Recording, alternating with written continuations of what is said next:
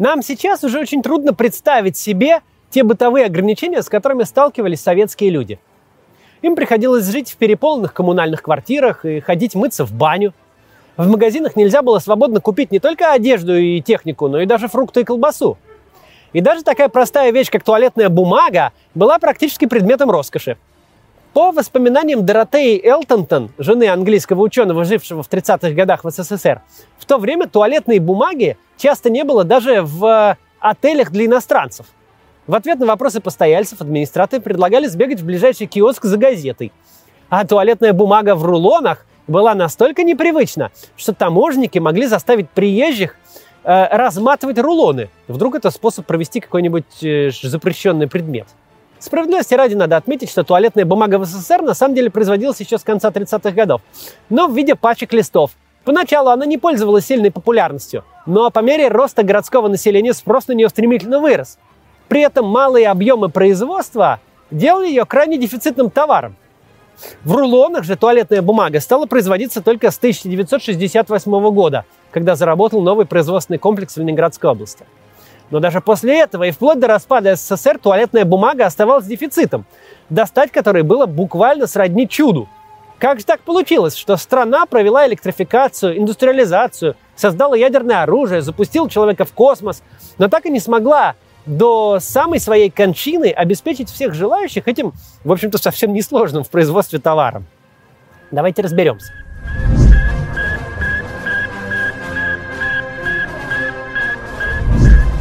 Экономика СССР была в очень большой степени построена вокруг военно-промышленного комплекса и перекошена в сторону удовлетворения его потребностей. Возьмем такой пример. Масштаб производства танков и холодильников. Тут важно не абсолютное количество, а соотношение выпуска и спроса. Да, СССР участвовал во внешних военных конфликтах до и после Великой Отечественной войны, а часть вооружений попадали к братским странам. Но танков и другой военной техники все равно производилось так много, что спустя десятилетия их пришлось массово утилизировать. В 2011-2020 годах в России была даже федеральная целевая программа «Промышленная утилизация вооружения и военной техники». А вот холодильников в СССР производилось, конечно, в абсолютных числах больше, чем танков, но гораздо меньше, чем требовалось людям. В 1962 году только 5% советских семей имели дома холодильник. Для сравнения, в США это была цифра 98% семей имели холодильник. Перекос экономики в сторону военно-промышленного комплекса влиял практически на все товары. Например, невозможно было купить автомобиль. Нужно было стоять в многолетней очереди. Да и большинство бытовых товаров, без которых мы сейчас не можем представить нашу жизнь, нельзя было просто пойти в магазин и купить. За ними нужно было буквально охотиться. Почему же в СССР интересы потребителей не удовлетворялись? Сейчас разберемся с этим. Сначала прервемся на небольшую рекламу. Свободно путешествовать по миру, учиться за границей, иметь пассивный доход, на который можно прожить. У каждого есть какая-то мечта, связанная с финансами. Но многие считают ее недостижимой. И она так и остается мечтой. Так быть не должно. Мечты надо исполнять. Это вполне реально, но придется научиться копить и инвестировать, чтобы приумножать свои сбережения. А разобраться в этом вопросе вам помогут в школе безопасных инвестиций ФИНРА. Учиться можно начинать совсем с нуля, даже если вы не знаете, чем отличается акция от облигации. Вам все расскажут, больших вложений на старте не понадобится, начинать можно хоть с 1000 рублей. Уже в процессе обучения вы соберете сбалансированный портфель, который в перспективе 10-15 лет будет приносить 10-20% годовых. Да, во всяких финансовых пирамидах обещают сотни процентов за год, но вы же понимаете, что там скорее потеряешь, чем заработаешь. Финра учит инвестировать безопасно и умерять свою жадность. Вы узнаете, как оценивать риски и выбирать наиболее безопасные и надежные активы. У школы есть образовательная лицензия, а лекции читают профессиональные преподаватели, которые сами являются частными инвесторами. Кстати, за обучение вы сможете получить налоговый вычет до 15 600 рублей. И это лишь один из уроков финансовой грамотности, который вы получите в школе. У школы есть бесплатный онлайн-марафон «Я инвестор». За 5 дней вы разберетесь в инвестиционных инструментах, определите свои цели инвестирования, узнаете о типичных ошибках и купите первую акцию. Марафон уже прошли больше 100 тысяч человек и больше 80% учеников считают, что это был лучший опыт онлайн-курсов. Чтобы узнать больше о безопасных инвестициях, заходите на сайт Finra, ну и записывайтесь на марафон – Ссылка будет в описании. Возвращаемся к нашему разговору об СССР. Что же мешало Советскому Союзу удовлетворять потребительские интересы своих граждан? В экономике фактически был один производитель-монополист – само государство.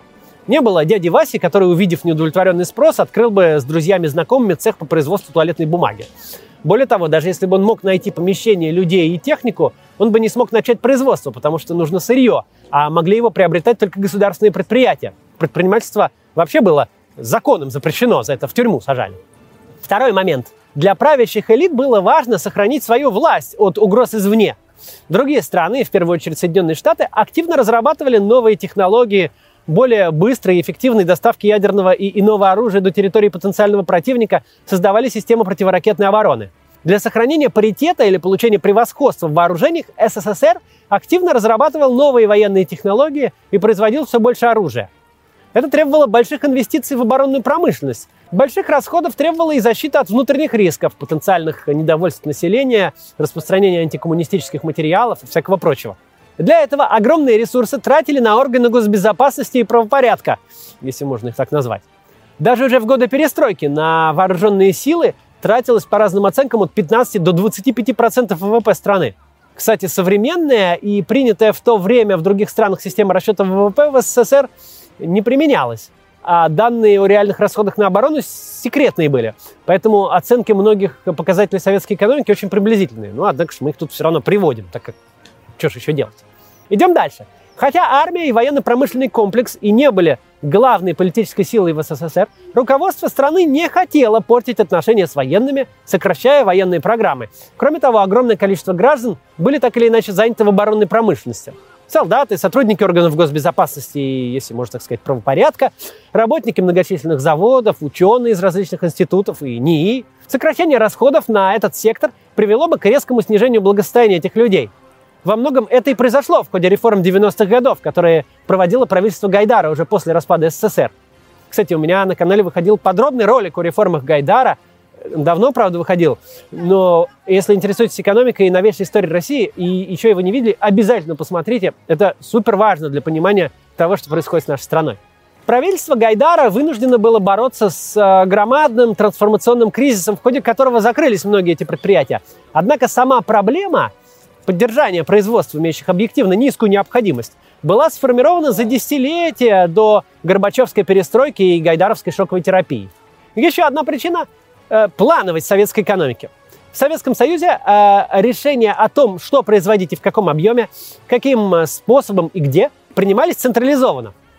Этим занимался Государственный плановый комитет Совета министров СССР, сокращенно Госплан. Он вместо граждан решал, сколько им нужно еды, одежды и какие виды товаров производить.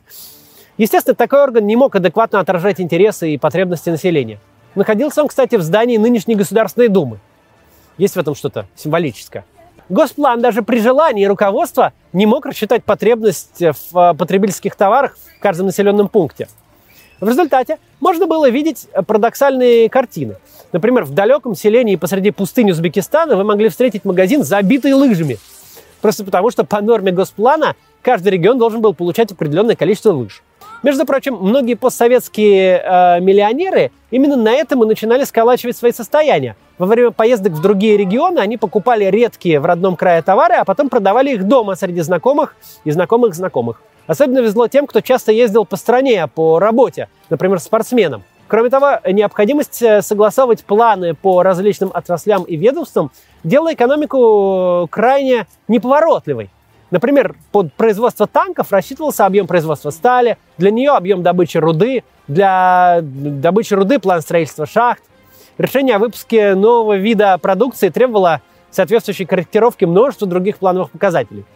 В такой системе очень сложно что-то быстро поменять, и она будет реагировать на новые задачи с большим запозданием. Ну и, наконец, э, советские потребители не имели никакой возможности отстаивать свои интересы.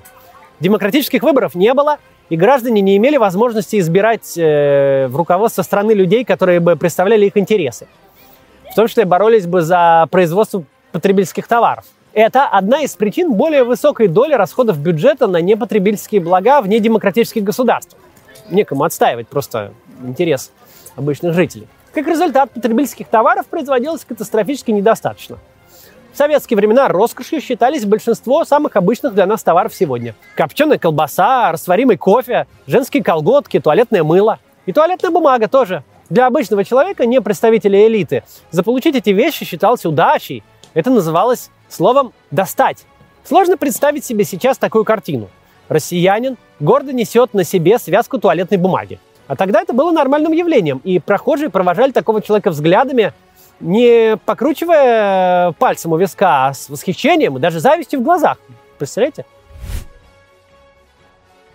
В качестве противовеса этим недостаткам плановой системы часто приводятся выдающиеся достижения в науке и технике. Мол, и пусть не было туалетной бумаги, зато мы делали ракеты и там, перекрывали Енисей. Однако надо понимать, что практически всегда выгоды населения от этих прорывов были значительно меньше, чем потери. И в наши дни можно установить дополнительный налог в 20% с доходов и направить эти суммы на освоение космоса или перекрытие Енисея. Тогда, скорее всего, даже с учетом коррупции, наша страна довольно скоро сможет слетать и на Луну, и на Марс, и что-нибудь перекрыть. Но это будет означать, что огромное количество людей не сможет ни съездить в отпуск, ни купить одежду, а многим придется ограничить себя вообще в еде. При этом реальные экономические эффекты таких полетов для населения будут крайне незначительными. Фактически часть экономического благосостояния общества будет просто уничтожена. В экономике это называется потерями мертвого груза. Но здесь возникает еще один феномен. Как ни парадоксально, часто бывает так, что обеспечить все население туалетной бумагой, разнообразными продуктами, красивой одеждой гораздо сложнее и дороже, чем запустить первый спутник или космонавта. К тому же это гораздо привлекательнее в глазах населения. Рассказ в СМИ о том, что в космос отправился космонавт, выглядит гораздо более так достойно, чем новость о том, что еще 10 миллионов семей стали пользоваться туалетной бумагой. Хотя на практике второй вопрос гораздо чаще волнует людей. Это противоречие между высокими и низкими целями в каком-то смысле наблюдается и сейчас. Наша страна участвует в войне в Сирии, присоединяет Крым. Это преподносится как высокие цели, типа восстановления авторитета страны в мире, там, вставание с колен – Хотя на самом деле международный авторитет этот все только подрывает. При этом операция в Сирии уже обошлась российскому бюджету в сотни миллиардов рублей, которые могли бы быть потрачены на менее пафосные, но более чувствительные для россиян темы. Пенсии, ремонт строительства больниц, школ, здравоохранение, общественный транспорт. Присоединение Крыма привело к тому, что из-за падения курса рубля в два раза э, подорожали поездки за границу. Кто мог ездить два раза в год, стал ездить один. Кто мог один, стал ездить раз в два года или на меньший срок ну или в более дешевые страны, ну а большая часть людей вообще никуда не может ездить. Кроме того, подорожали иностранные товары, из-за этого подорожали и российские. Ну, в целом, качество жизни россиян ухудшилось. Из-за иностранных санкций снизились инвестиции в экономику страны, поэтому не появились новые, более высокооплачиваемые рабочие места. Из-за сугубо политических ответных санкций, которые СМИ освещали как проявление непреклонности страны перед Западом, Почти в два раза выросли цены на продукты отечественных производителей. Если бы на рынке оставались иностранные конкуренты, они бы могли предложить более низкие цены и вынудить наших производителей тоже их снизить. Естественно, современные идеологические и политические обоснованные перекосы в экономике даже и близко не подходят к диспропорциям в СССР. Но это характерная черта, такая дань ностальгии по великому советскому прошлому со стороны наших руководителей, большинство из которых как раз в такой экономике и выросли когда благосостояние людей становилось далеко не на первое место. В то же время, когда Илон Маск начал запускать свои ракеты к Международной космической станции, российские государственные СМИ припомнили, что американцы много лет пользовались нашими ракетами для доставки астронавтов в космос. Неспособные и не самостоятельные американцы, типа. На самом деле они просто умеют считать деньги – можно вкладывать огромные дополнительные инвестиции в космическую программу, а можно купить подешевле ракеты в России и сэкономленные средства потратить на социалку, образование или просто на снижение налогов. Соединенные Штаты подумали, взвесили и выбрали второй вариант. Пытался руководство СССР решить проблему дефицита потребительских товаров. Пыталось и неоднократно. Но каждый раз, вплоть до распада СССР в 1991 году, эти попытки упирались в идеологический барьер – 1920-х в условиях жесточайшей разрухи и голода э, была объявлена новая экономическая политика – НЭП. Появилась свобода предпринимательства, открылись небольшие частные производства, было разрешено нанимать работников. Начался мощный подъем экономики, рынки заполнились потребительскими товарами. Однако НЭП свернули по политическим мотивам. Кстати, про НЭП у нас на канале тоже есть отдельный ролик. Скоро у нас обо всем будет отдельный ролик. Частично проблему недостатка потребительских товаров были призваны решить Косыгинские реформы 1965 года, названные так по фамилии тогдашнего председателя Совета министров СССР Алексея Косыгина. Вот о них у нас пока ролика нет. До этого предприятиям ставили цели по количеству выпускаемой продукции, типа танков, тонн стали и так далее. Знаменитый план по валу. При этом совершенно не задумывались об экономии ресурсов и повышении производительности – Теперь количество таких директивных показателей снизили. Предприятия должны были сами обеспечивать свою плановую рентабельность за счет цен на реализацию продукции. То есть, наконец-то, на первое место стали выходить не объемы производства, а его эффективность. Но самое главное, расширялась самостоятельность предприятий. Они получали возможность и даже обязанность самостоятельно определять ассортимент продукции и за счет собственных средств осуществлять инвестиции в производство. Эти меры существенно повысили производительность в экономике. Следующая пятилетка 1966-80 годов стала называться «золотой», да и весь период с 65 по 80 год стал тем самым временем, которое многие жители нашей страны сейчас вспоминают с ностальгией. К сожалению, косыгинские реформы не затронули проблему перекоса экономики в пользу военно-промышленного комплекса. Даже те, у кого были относительно высокие зарплаты, не могли купить большинство потребительских товаров. Их просто не было в магазинах. При этом государство реализовывало безумно дорогостоящие военные программы, вроде строительства самого большого флота в мире. Кроме того, косыгинские реформы встречали сопротивление консервативно настроенной части руководства страны. Помимо идеологических клише, вроде заигрывания с Западом и а, отступления от идеалов социализма, Косыгину вменяли в вину рост цен и активизацию так называемых цеховиков. Так называли подпольных предпринимателей – которые производили и сбывали товары с помощью государственных э, производственных и торговых мощностей. Условно, производили больше платьев, но списывали их в брак, а потом продавали через знакомых. Существовало множество и других серых схем. Косыгинские реформы имели и другую фундаментальную проблему.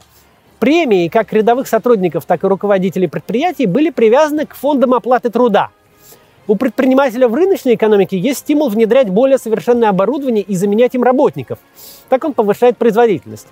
Однако в СССР нельзя было просто купить более современные станки, чтобы сотрудников сократить, а сэкономленные средства пустить на повышение зарплат оставшимся и в инвестиции.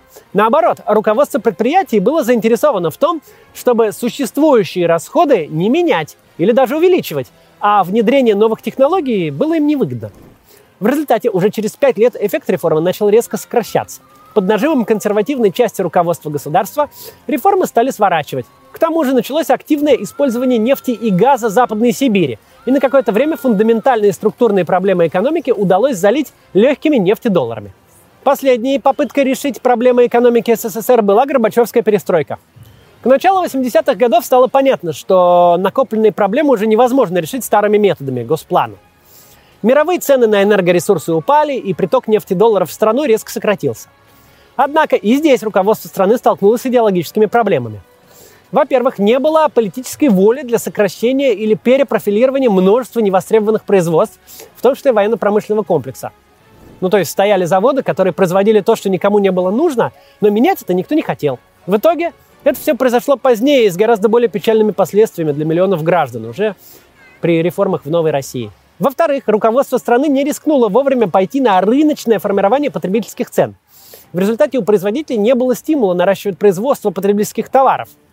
Их все равно приходилось отдавать за бесценок. К тому же у населения скапливались излишки денег, которые невозможно было израсходовать, потому что на них нечего было купить. И это позже привело к еще более сильному скачку цен. Когда цены все-таки отпустили, образовался денежный навес, очень много денег, которые сразу побежали тратить, и цены резко выросли. И в итоге сбережения обесценились. Об этом всем я говорю в ролике про реформы Гайдара, это очень важно. Перестроечные реформы были ограниченными, и они не смогли избавить страну от диспропорции в производстве, дефицита потребительских товаров, в том числе даже продуктов питания. В каком-то смысле именно отсутствие туалетной бумаги и других простых, но таких необходимых вещей и привели к краху огромного государства. Про эпоху Горбачева и распад СССР у меня тоже есть ролик. Обязательно посмотрите, если интересно. К счастью, мы уже прошли тот этап, когда вся экономика огромной страны управлялась из одного здания в центре Москвы.